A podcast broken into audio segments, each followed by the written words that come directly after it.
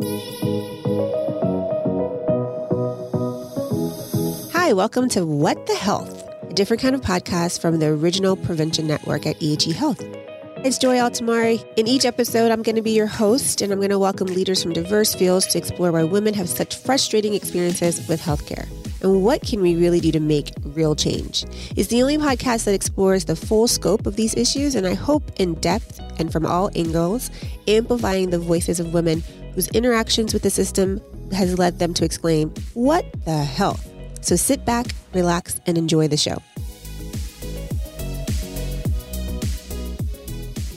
Hi, it's Joy Altimare here, host of What the Health. And I'm excited today because I have one of my favorite people, Casey Golden. She's founder and CEO of LuxLock, who is just an expert on everything female, male, but specifically retail. And that's what we're talking about today. We're talking a little bit about pink tax what is it and is it costing you extra? Of course it is, right? That's what we know. So first let's have Casey introduce herself and then we'll jump right in. Hi, Casey.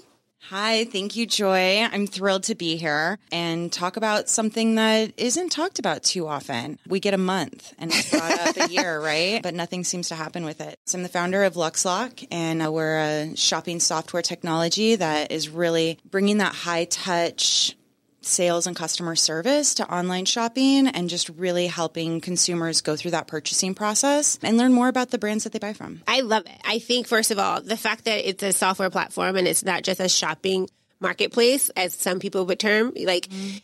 It's a technology that is embedded in this process that caters to the actual, not only buyer, but I also love the retailer. I love the thing that you posted, was it yesterday or today, that features one of your retailers and what they're talking about and how it's not just what they're selling, but the benefit it's having on the culture that they come from. I think that's responsible retail shopping, that's responsible ownership, creativity. So I love Lux Lock, and I think everybody should go there. We'll talk later a little bit about how people can find you because I think people, more people need to know. But what we're here today to talk about really is this fact that, like you said, a lot of people don't know that pink tax exists. I think if I think about my mom who generationally was just brought up that you pay more for this and you use the pink version of this, that she doesn't understand that it's costing her 15, 16% more than it typically should, even when it's the same product. So today we're going to jump a little bit into, like you said, we get one month. So we're trying to extend Women's History Month and everything we talk about. As we talk about inequities in salary and opportunity, we want to extend this discussion because there's some inequities that are happening. It's not a balanced playfield when it comes to how even goods are sold to women versus men, the same things that we use. So first of all, I wanted to give a little bit of background because you pointed it out. Not a lot of people know what it is. Researchers and in gender inequality often point out what's known as the pink tax, which is the price discrepancy that calls out products and services marketed to women that cost more than identical or nearly identical versions marketed to men. Essentially, it's saying one product made the same maybe different coverings, one pink, one blue, it costs more for women to purchase it than men.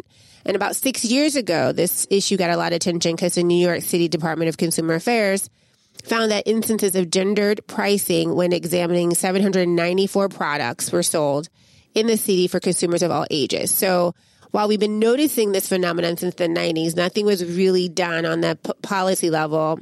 And of course, New York City until about six years ago. So we're going to talk about really is it an actual tax first? Let's just make sure people understand. And then there's this kind of discrepancy around tampon tax, and we'll talk about it in a second. But you are an expert in retail, you understand how it works, and I think you're passionate about this topic. How, in your mind, Casey, does this impact women in general? Like, how is this happening, first of all, and then how is it impacting women? it really was this great opportunity for consumer brands to productize the yeah. same product, make additional money just by slapping a different color on the packaging. Yeah. I mean, I focus in the luxury sector, so right. I'm all about charging as much as the of market course. can can bear. And beautiful craftsmanship should yeah. come with a cost. But when it's just marketing, mm-hmm. that's really where things that are necessities, things that are consumables, things that aren't a true luxury, right? I, I feel like it's wrong, and and it's more deceptive to the end consumer, and it's already expensive to be a woman. we already have like 13 times more things that we have to have. They shouldn't be overpriced. Yes. Yeah, and and we're doing it with you know a, a smaller percentage of our income. Exactly. And it is, you know, I mean, it, it's the cost of getting a haircut, the cost of dry cleaning a shirt, For sure. the cost of apparel, the cost of cosmetics. Yep. And and I see it really, it's blatant at the drugstore. For sure. You know, That's the- where we see it the most. the CVS, the Yeah. Walgreens, going in there and you see earplugs, two dollars more for the women's purple yeah, ones. for the purple ones. for the purple ones. And it's like, are they different? are they different? No, they're the same company. You turn them over, it's the exact same product, just a different package. And I think that's really where, like, first things first, like, that shouldn't be allowed. It shouldn't be allowed, right? it's deceptive to the consumer. And by talking about it all year, Correct. more people can really make that conscious decision to do the research or mm-hmm. just buy the blue ones. I know. This is how we fell in love with this topic. We were talking to a friend of ours and we were educating them. And I think maybe it's a generational thing. We're the same generation. I grew up like never buy the, the girl's razor. It never made sense to me. My mom, my dad even said like, why would you buy something to put on your leg that was made versus something that was made to put on my face? It's gonna be better. It's gonna be more sensitive. Also, the triple blade, they never make those for women. And so it's a closer shave. So, and when you look at them, you're like, they're $4 less and they last longer.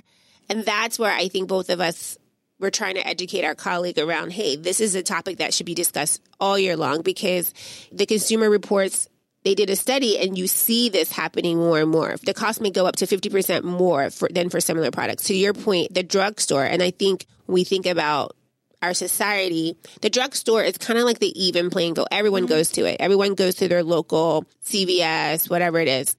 And then you go there and you see all social economic situations happening. So it's super impactful when you see women who are perhaps challenged to make ends meet, but then they're going there and they're paying seven dollars and forty nine cents for body wash that a man is paying five dollars and forty nine cents for. That's I mean, just, if the fragrance is, you know, that much better, then maybe, perhaps, but It's I don't know. I don't think it is. is. not. Yeah, it is one of those things where again, like when I come into luxury, I don't feel like it's necessarily taking advantage of a consumer. Agreed. It is a blatant luxury purchase. When you go into a lot of these other merchandise categories, I really see it predatory Mm-hmm. to a lower socioeconomic Agreed. community. Yeah. And it's I just feel that it's completely taking advantage. And I think that the drugstores and the retailers should definitely push back Yep. to really solve that. I'm not a big fan of pink washing in general. I love it. Can you explain what that is to people?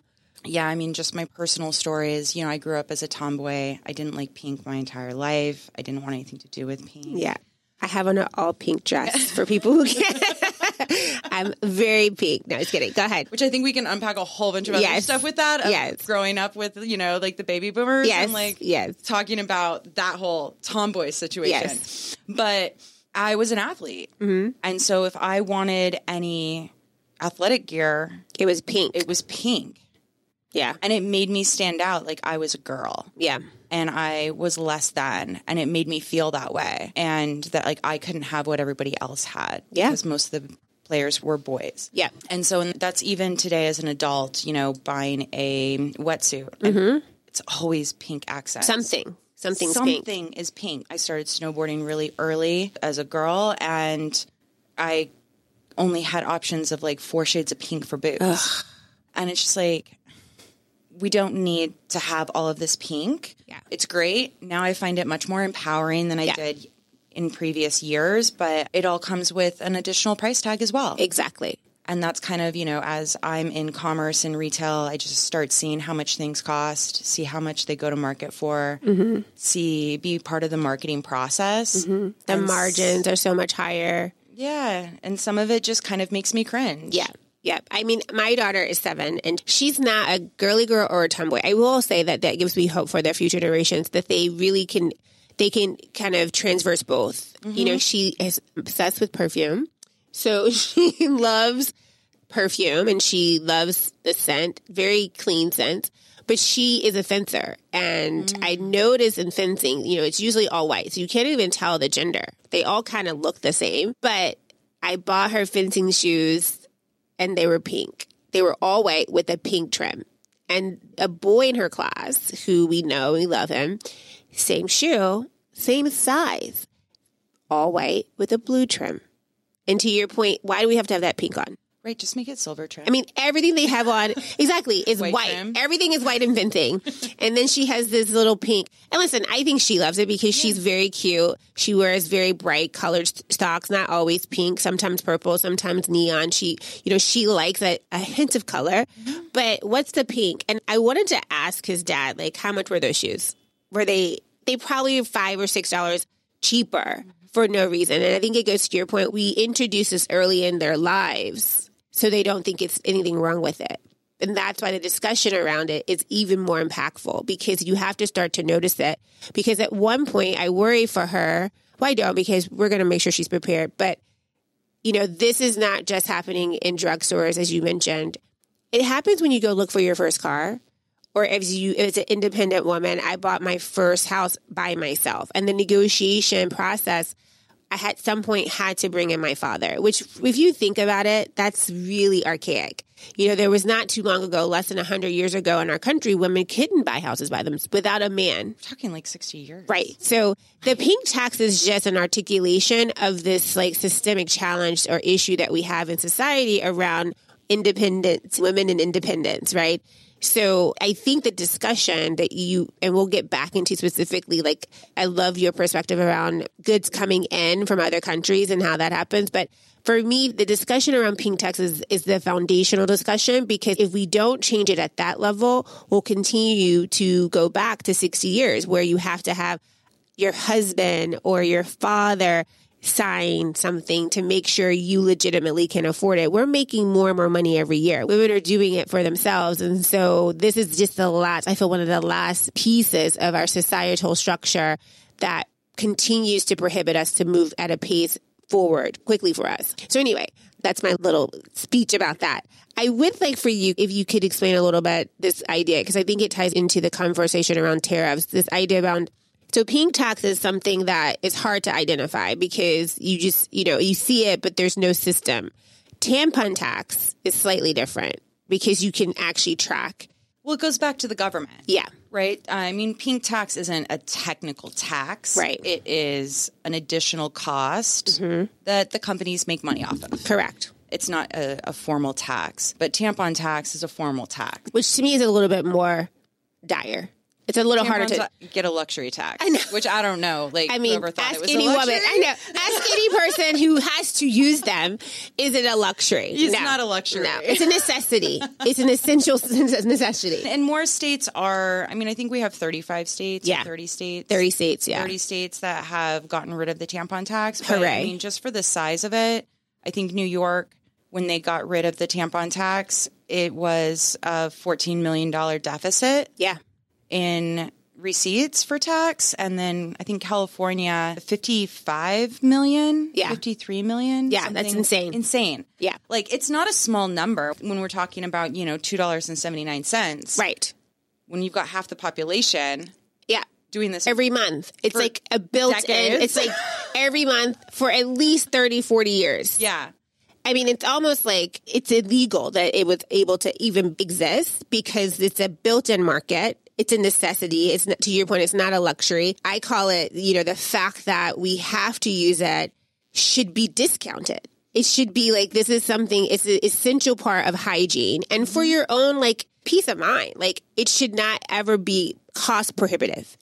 It should and there should be access. A hundred percent. And and there's a huge access issue. Huge Um, access issue. I mean, I think one of the the largest asks from like a lot of centers and like homeless shelters Or hy- is uh, personal hygiene products personal for hygiene women. Yeah. for women, yeah. Because it's, you know, we say it's a tampon tax, but it's not just a tampon tax. they don't need shoes. It's it's every, we don't need shoes, but it's everything around personal hygiene and just to make sure they feel respected. The worst thing that can happen, and you know, this sometimes can start earlier. You can start at eight years old, nine years old, ten years old, and go all the way to fifty years old. So that's a built-in lifetime monthly. It's like taxes. It's gonna happen every month unless you're pregnant.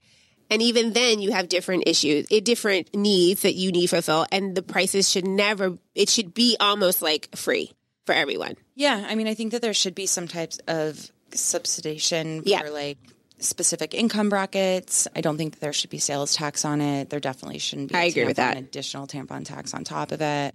These types of things they shouldn't exist anymore. Should not. And it's it, but it is they do account for a pretty significant budget of taxes for Yeah. some of these states. and the government take right and they want it else. they want it i want you to quickly talk about because we're going to continue to at the end of it talk about solutions right because this is Mm-hmm. the point of this podcast is to lay it out like honest raw this is what it is but there are solutions to everything. But i definitely you were mentioning before that we started that there you know the tar- like the tariff tax or the tariff that, that people have to pay when they get talk a little bit about that because i think that's an interesting point. So, so I come, you know, most of my experience is in apparel, and there is a harmonized tax schedule, and that is gender based. Mm. And so, at the very break, the cost of goods sold for women's apparel versus men's apparel, no matter what it is through production at the end of production cost, as soon as it's imported into the US, it has incurred additional fees yeah by being women's period. that's insane to me And so it's, you know, women's apparel is, is taxed at like maybe like 15.1%, while men's is taxed at 11.9. So that needs to pass to the consumer at the Right. at the checkout stand. right So at the end of the day, yes, I can see the validation at the counter, but I don't see the validation for this being taxed differently Yeah. in the first place at import. So, I mean, 98% of our products are imported. Yep. So as soon as they hit the US, we'll hit a break. yep Whether or not how high that is, you know, they add on to it just for it being, you know, branded for a woman or whatnot. Because the market, we got used to it and we were paying it and our parents were paying it. So I think at the very core, you know, that tariff system definitely needs to change. A shirt is a shirt, a shoe is a shoe, exactly especially for importing boxes exactly and containers. exactly You know, whether or not there's additional design aspects that go into it, whether or not there's additional cost and, and ingredients Yeah. because it's specifically made for a woman. Yeah. If there's clinical trials that are going into products, you know, being able to start having more of those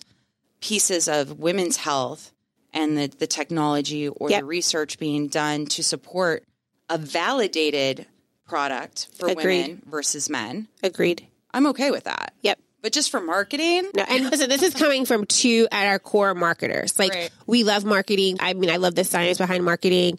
We're not trying to beat up on marketers. What we're saying is at some point that it's priced. Mm-hmm. Then it's there's a cost, there's a retail value, and it should be consistent. Regard, especially as we're moving into a world where there's more unisex clothing. More, it should not. There's not going to hopefully be a rationale for why you need to have this markup to 15% versus 11%. And to your point, as it comes into shore, if we can cut it off there, then the markup is the markup to the entire population. Exactly. That's what we're really trying to like the inequality exists when it's doesn't make sense.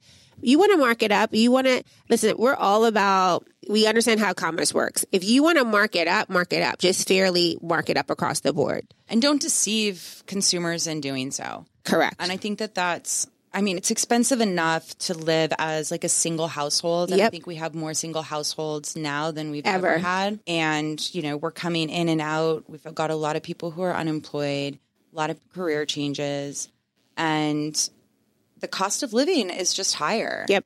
And I think that there's a sense of duty that a lot of these companies should have on how do you earn brand loyalty Mm-hmm. by running an ethical business and providing that extra to the customer. I don't see, I mean, I, I feel like our younger generations are coming in and they're calling this out. Yeah. They're not It's right next to sustainability. They want to know your ethical approaches to our business. I mean, I feel like what we should be rallying against is having a list of companies that are not doing this ethically, who we know are indulging in the tax, and they're indulging in this kind of discrepancy of male and female pricing. I feel like, especially the younger generations, they will boycott those companies. They will, and they're they won't buy them. No. and they're very astute, and they they understand that there's no difference between these two products, mm-hmm. and you know we need to stop buying certain products. Yep. and and hold to that. If they're not making money, Right. they're going to have to merge or go away. Exactly. I mean, I'm a big fan of you know this is an unpaid plug, but like Billie razors. Yeah. I'm a big fan of theirs. Really reasonable cost. Yep. They're never late. Subscription based, which we love. Subscription-based, Convenient. and, uh, they work great. And they also do like a pink tax rebate and they I talk that. about pink tax. And that was part of why they they wanted to come into the market. And I thought it was great and I wanted to support it. Yep. And the product is great, so it doesn't feel bad, right? It's not like, No, yeah. I, just like you, I mean, I moved to men's razors. Yeah. right. I was like, I can't do it they're way anymore. better. they're way better and they're cheaper. and, you know, they, the thing to me is that they lasted longer. Like that was just like the insane thing to me. You could have a men's razor that you just change the blade on every now and then. That set that you bought for $13 could last the whole year. yeah, That was insane to me. That's when I was like, I was not only irritated, I was disgusted by the industry, you know? yeah. I mean, we have the purchasing power. Yeah. today. That's what, and that's a great segue into the solution. Yeah. We, first of all, we make, I mean, I mean, I don't want to get the economics of like we make less. So like if we had to like look at our daily items and costs and basically the fact that, you know, we pay, we threw out a lot of statistics, but we pay about 42% more over like common goods. So if you analyze that's like $1,300 a, a year that women pay more for things. And that in itself, coupled with the fact that women live longer than men, it's just not right because we need the money. We we're going to be here longer. But I think what you were saying earlier is a great segue is is in what can we do, right? So we've mm-hmm. talked a lot I think about suggestions for companies, auditing how you what are your cost of goods, how are you going to market? Is this a legit markup for women? Is it is there a different ingredient that costs more? Because you and I we are all about co- commerce. We're trying to support companies. I worked for a CPG company before this, and legitimately, sometimes the ingredient that was used in you know the formula that made the shampoo was more expensive, so that had to be priced higher, and it was a woman's shampoo, so it was marketed differently. We're not talking about that. That makes sense, but if you are a company and you know you're doing this, our suggestion is definitely get it together because we're going to call you out at some point. For sure. But if you're a consumer, what are some of the things that you think Casey people can do to combat it, even on their small scale, and then we can talk maybe large scale?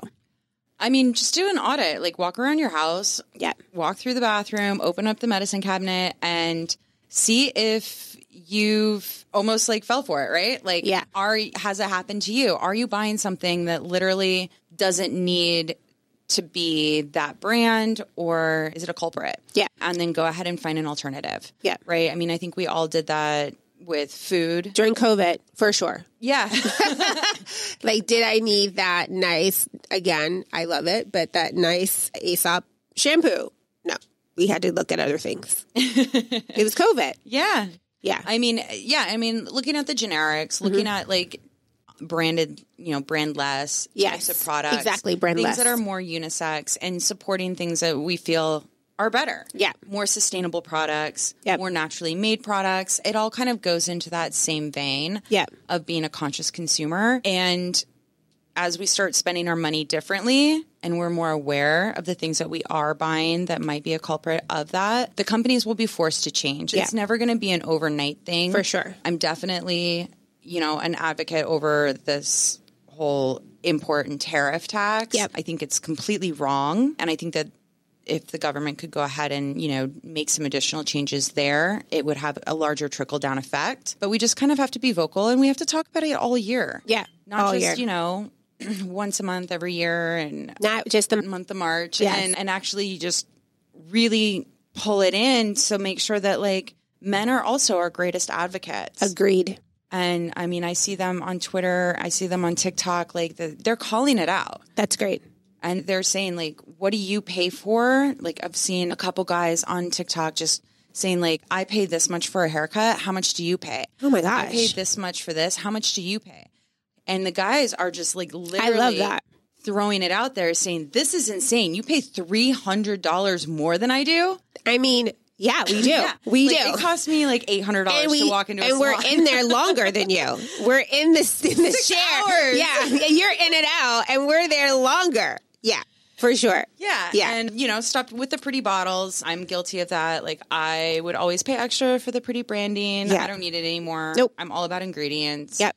If you love sustainability, then you pour it into your pretty bottle too. That's the thing that I love. Like mm-hmm. I buy gender neutral things. We have two genders in our homes. I buy gender neutral, neutral things that we all can use, but we all have different bottles that I pour it into. So I think that like just being creative around first of all it's better for the world if you're not using so much plastic all the time yeah. so buy the big group of gender neutral shampoo lotion whatever unless you have specific issues or challenges and then just you know have your i take a personal stand every day every time we use it i'm like because it looks different but it's the same stuff and it's the right price i also think you're right do an audit and then when you go back to the drugstore or whatever store do a price comparison just do it because I think you'll be amazed. Most people are shocked when they actually take the two razors or take the two shampoos by the same company and it's like $10 difference. And you're like, wait, what? Yeah. I mean, it can be very significant. Sometimes it's only 50 cents, but that 50 cents adds up